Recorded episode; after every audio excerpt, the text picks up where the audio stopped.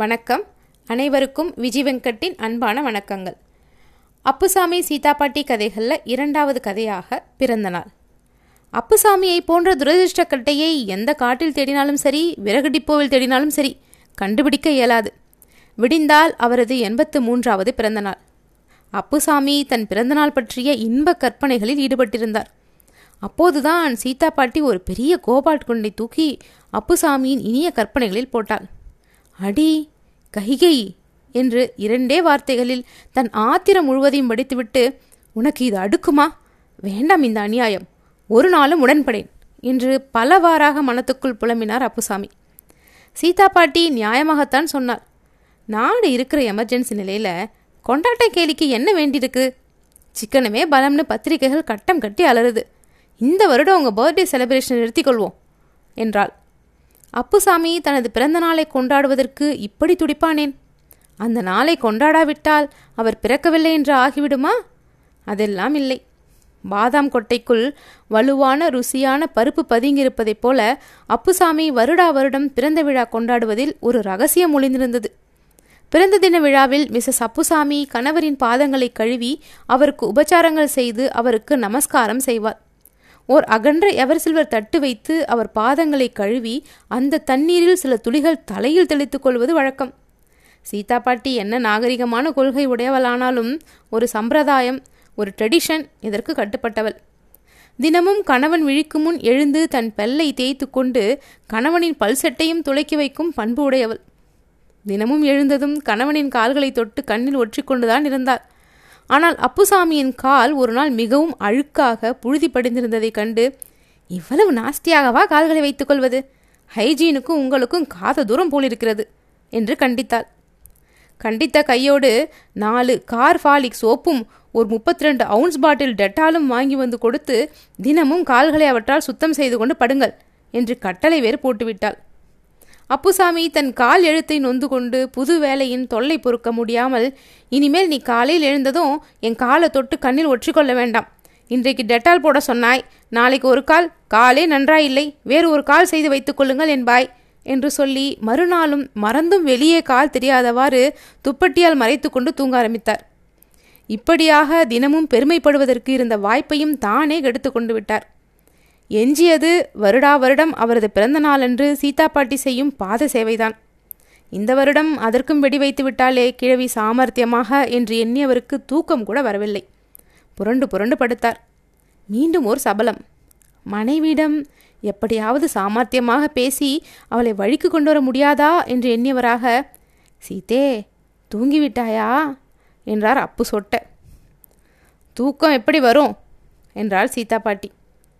Space travel பண்ணுகிறவர்கள் கூட நீங்கள் படுகிற மாதிரி அவதிப்பட மாட்டார்கள் கட்டிலில் இப்படியும் அப்படியும் புரள் புரள் என்று புரளுகிறீர்களே. முதுகு பெயினா இல்லை ஸ்டமக்கேக்கா என்றாள். முதுகும் வலிக்கவில்லை வயிறும் வலிக்கவில்லை. மனவழிதான் என்றார் அப்புசாமி. எண்பத்தி ரெண்டு வருடமாக வெற்றிகரமாக நடந்து வந்த ஒரு வழக்கத்தை ஈவிரக்கமில்லாமல் வெட்டி வீழ்த்து விட்டாயே. சீதா பாட்டி எரிச்சலுடன் கேட்டாள். பிறந்தநாள் என்கிற பெயரால் நாற்பது ஐம்பது செலவு செய்கிறதை டிஃபன்ஸ் ஃபண்டுக்கு சேர்ந்தாலும் பிரயோஜனம் உண்டு. நீங்கள் பிறந்தநாள் கொண்டாடியே தீர வேண்டும் என்று ஹோ ஹோவென்று உலகமே கதறுதா என்ன? நாளைக்கு ஒரு நையா பைசா செலவழிக்க கூட நான் அனுமதிக்கப் போவதில்லை என்றாள். காலை பத்து மணிக்கு அனைவரும் பதிவேட்டில் கையொப்பமிட வேண்டும். ஒரே கூட்டமாக இருக்கும். அதனால்தான் அட்டென் டான்ஸ் என்று ஒருவர் மேல் ஒருவர் தொத்தி தள்ளி பேனா கடன் வாங்கி கீதை போட்டு போட்டு எப்படியும் கையொப்பமிடுவார்கள். அந்த நடனத்தை குறிப்பிடத்தான் அட்டன் டான்ஸ் என்று உள்ளதோ? மணிவண்ணன் அப்புசாமிக்கு கோபம் வந்துவிட்டது. நீ பெரிய அமெரிக்கா பார்க்குறாயா நாளைக்கு ஒரு காட்சியை நீ ஒரு பைசா தர வேண்டாம். இந்த அப்புசாமியின் பிறந்த நாளை நான் ஒருவன் அல்ல நூற்றுக்கணக்கான பேர் கொண்டாடப் போவதை நாளைக்கு நீ பார்க்கத்தான் போகிறாய். அப்புசாமி வாழ்க வாழ்க அப்புசாமி என்ற கோஷத்தால் உன் காதை செவிடாக்குகிறேன் பார். தாராளமாக செவிடாக்குங்கள். I welcome it. தினமும் உங்கள் குரட்ட சத்தத்தை கேட்டு அழுத்து காது செவிடாகாதா? என்றுதான் நான் ப்ரே செய்து கொள்வது வழக்கம். அப்புசாமி பதில் பேசவில்லை.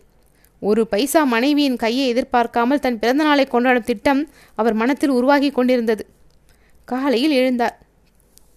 குளித்து முழுகி உடைமாற்றிக் கொண்டவர் சீதா பாட்டியை என்ன? இன்றைக்கு என் பிறந்த தினம் உண்டா இல்லையா? என்று இறுதியாக ஒரு தரம் கேட்டுக்கொண்டார் நோ நோ என்றே சீதா பாட்டியின் பதில். அப்புசாமி ரொம்ப சரி. மிக்க நன்றி என்று கூறியவர் அலமாரி அருகே இருந்த ஒரு கோணிப்பையை தூக்கி கொண்டு வெளியே கிளம்பினார். என்ன அது பையிலே? என்று சீதா பாட்டி விசாரித்தார் ம் உன் தலை. நீ எனக்கு தராவிட்டால் பணமே கிடைக்காதா என்ன?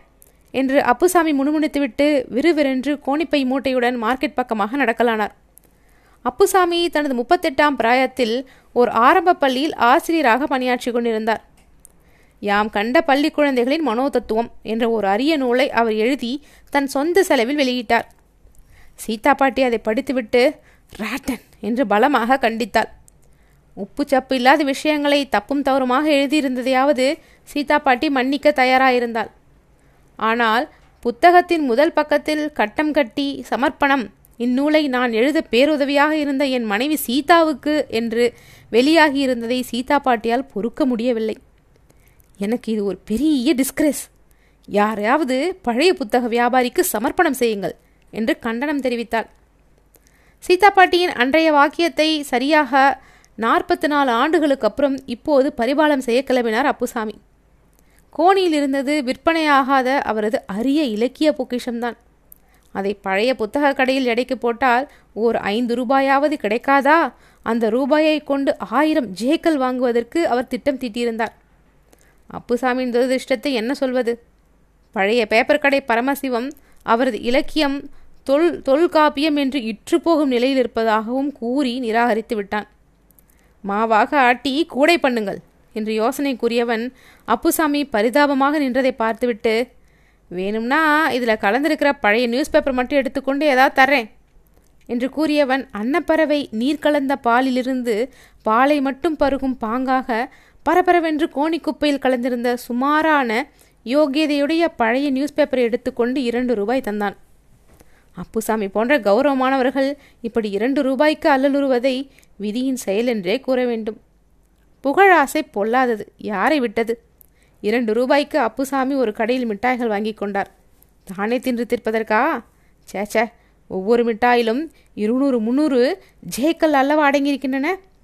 மிட்டாய் பொட்டலத்தையும் நிராகரிக்கப்பட்ட தன் இலக்கிய செல்வத்தையும் எடுத்துக்கொண்டு அப்புசாமி அடுத்தாற்போல் அடைந்த இடம் ஒரு பள்ளிக்கூடம். ஒரு மரத்தடியில் உட்கார்ந்து ஆவலுடன் காத்திருந்தார். எதற்கு? அதோ பள்ளிக்கூடத்திலிருந்து வாத்தியாரை ஏதோ சாக்கு சொல்லி ஏமாற்றிவிட்டு ஒரு பையன் வேர்க்கடலை உருண்டை வாங்க வெளியே வந்து கொண்டிருந்தான். அப்புசாமி ஸ்ரீ வள்ளியை மயக்க வந்த ஸ்ரீ முருகனைப் போல அந்த சிறுவனை அணுகினார். தம்பி தம்பி இங்கே வா என்று கூப்பிட்டார்.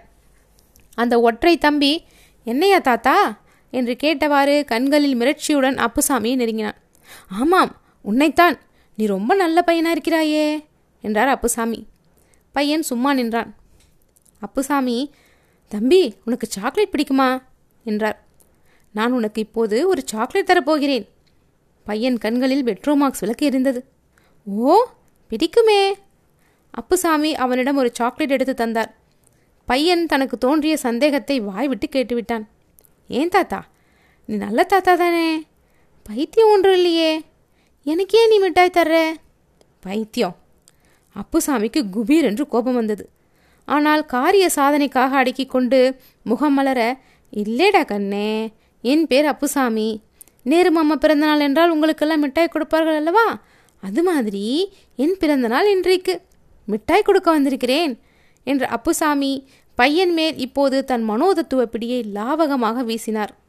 தம்பி முக்கியமான ஒரு விஷயம். பள்ளிக்கூட வாசல்ல நான் இப்படி மிட்டாய் தருவதை உன் சிநேகிதர்கள்கிட்டலாம் சொல்லிடாத. அப்படியே சொன்னாலும் மிட்டாயை வாங்கி கொண்டு அவர்கள் பேசாமல் போயிட வேண்டும். அப்புசாமி தாத்தாவுக்கு ஜே அப்புசாமி தாத்தா வாழ்க என்றெல்லாம் கோஷம் போடக்கூடாது. என்னோடு என் வீட்டுக்கு வந்தால் நிறைய மிட்டாய் தருவேன் என்று நினைத்துக்கிட்டு கூடவே தாத்தா தாத்தா என்று என் பின்னாடி வரக்கூடாது. என்ன? பையன் தன் சகாக்களுக்கு செய்தி தெரிவிக்க ஓடினான் பள்ளிக்கூடத்துக்குள். அப்புசாமி தன் புத்திசாலித்தனத்தை தானே மெச்சிக்கொண்டார் எதை ரகசியம் எதை செய்யக்கூடாது என்று சொல்கிறோமோ அதைத்தான் பள்ளி பையன்கள் முதலில் செய்வார்கள் என்பது அவர் அறியாததா என்ன? யாம் கண்ட பள்ளி பையன்களின் மனோதத்துவம் என்ற நூலை எழுதியவராயிற்றே அவர். பையன் தன் சகாக்களிடம் விஷயத்தை கூற ஓடின அதே நேரம் பள்ளிக்கூட பியூன் முனுசாமியும் ஹெட்மாஸ்டரின் அறையை நோக்கி ஓடினான். தான் ஒட்டுக்கேட்ட ஏதோ பயங்கர சமாச்சாரம் ஒன்றை அவருக்கு தெரிவிக்க அவன் ஓடினான். வெளியே புறப்பட்டு சென்ற கணவன் வெகு நேரமாகியும் வராததால் சீதா பாட்டிக்கு பல விபரீத எண்ணங்கள் தோன்றலாயின. ரொம்ப ஹார்ஷாக நடந்து கொண்டு விட்டேனோ? கோணி நிறைய பழைய புத்தகங்களை தூக்கி கொண்டு எங்கே அலைகிறாரோ? எதற்காக அதை அவர் தூக்கி கொண்டு போனார்? ஓ ஒரு கால் அதை விற்று அந்த பணத்தில் தன் பிறந்த நாளுக்கான வேஷ்டி முதலியன வாங்கிக் கொள்ள திட்டமோ? நிலை கண்ணாடியில் இப்போது இரண்டு சீதா பாட்டிகள் தோன்றினர் ஒருத்தி கருப்பு புடவை கட்டியிருந்தாள். முகம் கடுகடு என்றிருந்தது. இன்னொருத்தி தூய வெள்ளை புடவை கட்டியிருந்தாள். இரண்டு பேருக்கும் நடுவில் அசல் சீதா பாட்டி போய் நின்றாள். அடுத்த நிமிடம் ஆரம்பமாயிற்று வாதங்கள். கருப்பு சீதா பாட்டி கிழம் எங்கோ திண்டாடி விட்டு வரட்டும். வை டு யூ ஒரி நீ ஏன் தேடப் போகிறாய்? உன்னை கேட்டுக்கொண்டா போனார். இட் இஸ் ஹிஸ் ஃபால்ட் இப்போது வெள்ளை சீதா பாட்டி. சீச்சி யூ ரிச்சர்ட் ஓல்டு உமன் நீயும் ஒரு தர்ம பத்தினியா வெயிலில் கோணி மூட்டையுடன் கணவர் அலைகிறார். நிழலில் நீ சிங்காரமாக உட்கார்ந்து கொண்டு எழுந்து போ. சீக்கிரம். அவர் பிறந்த நாளை நீ அக்கறையாக கொண்டாட வேண்டியது உன் டியூட்டி அன்றோ? நலாயினி சீதா சாவித்திரி முதலிய பத்தினிகள் தோன்றிய நாட்டில் நீயும் பத்தினிக்கு அழகு வெறும் எல்லாம் கோட்டியும் மட்டுமல்ல. சீதா பாட்டி காதை பொத்தி கொண்டு இதோ இதோ புறப்பட்டேன் என்று கணவனை தேடிக்கொண்டு அப்போதே கிளம்பினார் பள்ளிக்கூட வாசலில் சீதா பாட்டி கண்ட காட்சி அவளை மெய் சிலிர்க்க வைத்தது. அப்புசாமியை ஜே ஜே என்று பள்ளி பையன்கள் சூழ்ந்து கொண்டிருந்தார்கள். அப்புசாமி தாத்தாவுக்கு ஜே அப்புசாமி தாத்தாவுக்கு ஜே தாத்தா தாத்தா எனக்கு தாத்தா வாழ்க வாழ்க தாத்தா என்ற கோஷங்கள். அப்புசாமி தாத்தா வாழ்க என்பதற்கு பதில் யாரோ ஒரு பையன் காந்தி தாத்தா வாழ்க என்று கூட சொன்னான். சீதா பாட்டிக்கு ஒரு கணம் பெருமிதத்தால் மெய் சிலிர்த்தது. அடுத்த கணமே பயங்கர எண்ணமும் உதயமாயிற்று. எல்லா பையன்களும் அவரை துவையலாக அரைத்துவிடப் போகிறார்கள் என்ற பயம் எழுந்ததும் பையன்களை சமாளிக்க தானும் முன்விரைந்தார் அப்போதுதான் எதிர்பாராதது ஒன்று நடந்தது. திடீரென்று பிடி பிடி அந்த ஆளை பிடி அந்த ஆளை பிடி என்ற கூக்குரலுடன் இரண்டு மூன்று பள்ளிக்கூட பியூன்கள் திமுதிமு என்று ஓடி வந்து அப்புசாமியை கைப்பிடியாக பிடித்து கொண்டு விட்டார்கள். அவர் கையில் இருந்த மிட்டாய் பையை ஒருத்தன் பறித்து வீசி எறிந்தான். அப்புசாமி அலறினார். ஏன் ஏன் ஏன் என்னை வந்து பிடிக்கிறீர்கள்?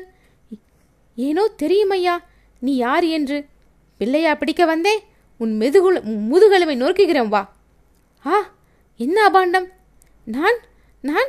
அப்புசாமி அலற அலற அவரை பள்ளிக்குள்ளே இழுத்து போய்விட்டார்கள். அப்புசாமி தலைமை ஆசிரியரின் தரை அறையில் தலை குனிந்து நின்றார். அவரது இருபுறமும் முரட்டு ஸ்கூல் பியூன்கள் நின்று கொண்டிருந்தனர் ஹெட்மாஸ்டர் கேட்டார் பியூன் காதார கேட்டிருக்கிறான். நீர் முதலில் மரத்தடியில் உட்கார்ந்து ஒரு பையனிடம் நைச்சியமாக பேசினீர். அவனுக்கு மிட்டாய் கொடுத்தீர்.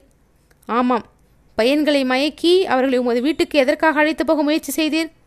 கோணிப்பை கூட வைத்திருந்தீராமே. கோணி? கோணி? வந்து வந்து வந்து சார். நான் அப்புசாமிக்கு பதட்டத்தில் வாய் வரவில்லை. ஹெட்மாஸ்டர் சட்டென்று எழுந்தார் இவ்வளவு நேரம் கட்டுப்பட்டிருந்த அவர் கோபம் கரை உடைத்து கொண்டது. முனுசாமி புறப்படு போலீஸ் ஸ்டேஷனுக்கு. எஸ்ஐயை கையோடு கூட்டி வா.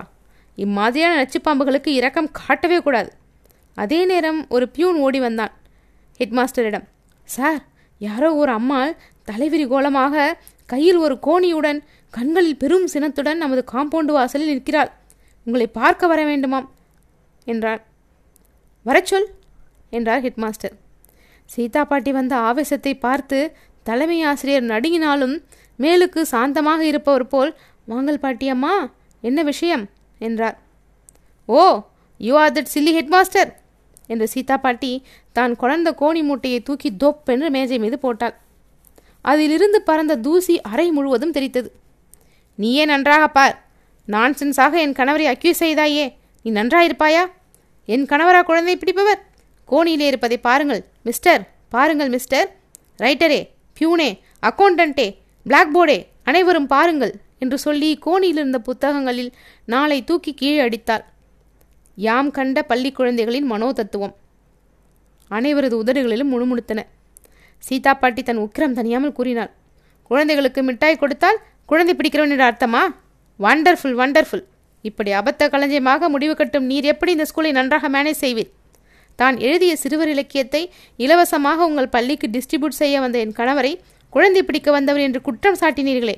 தகுமா அது? அட்ராஷஸ் அட்ராஷஸ் ஹெட்மாஸ்டரின் தலை சுற்றியது. அவர் பதவி நாற்காலி. அவர் சர்வீஸ்க்கு வந்தபோது உளுத்து போயிருந்தது. இப்போது தடால் என்று முறிந்து கீழே விழுந்தார். ஆ தவறு என்னுடையது? என்னுடையதே தவறு என்று கீழே விழுந்த அவர் முணுமுணுத்தார். தன்னை மீட்டு அழைத்து கொண்டு திரும்பிய சீதா பாட்டியிடம் அப்புசாமி இனிமேல் வருகிற என் பிறந்த நாட்களின் போது ஒரு சிறு திருத்தம் செய்து கொள்ள வேண்டும். நீ என் காலில் விழ வேண்டாம். நான் உன் காலில் விழுகிறேன் என்றார். அப்படியெல்லாம் சொல்லாதீர்கள். ஐ ஃபீல் இட் என்று அப்புசாமியின் வாயை பொத்தினாள் சீதா பாட்டி.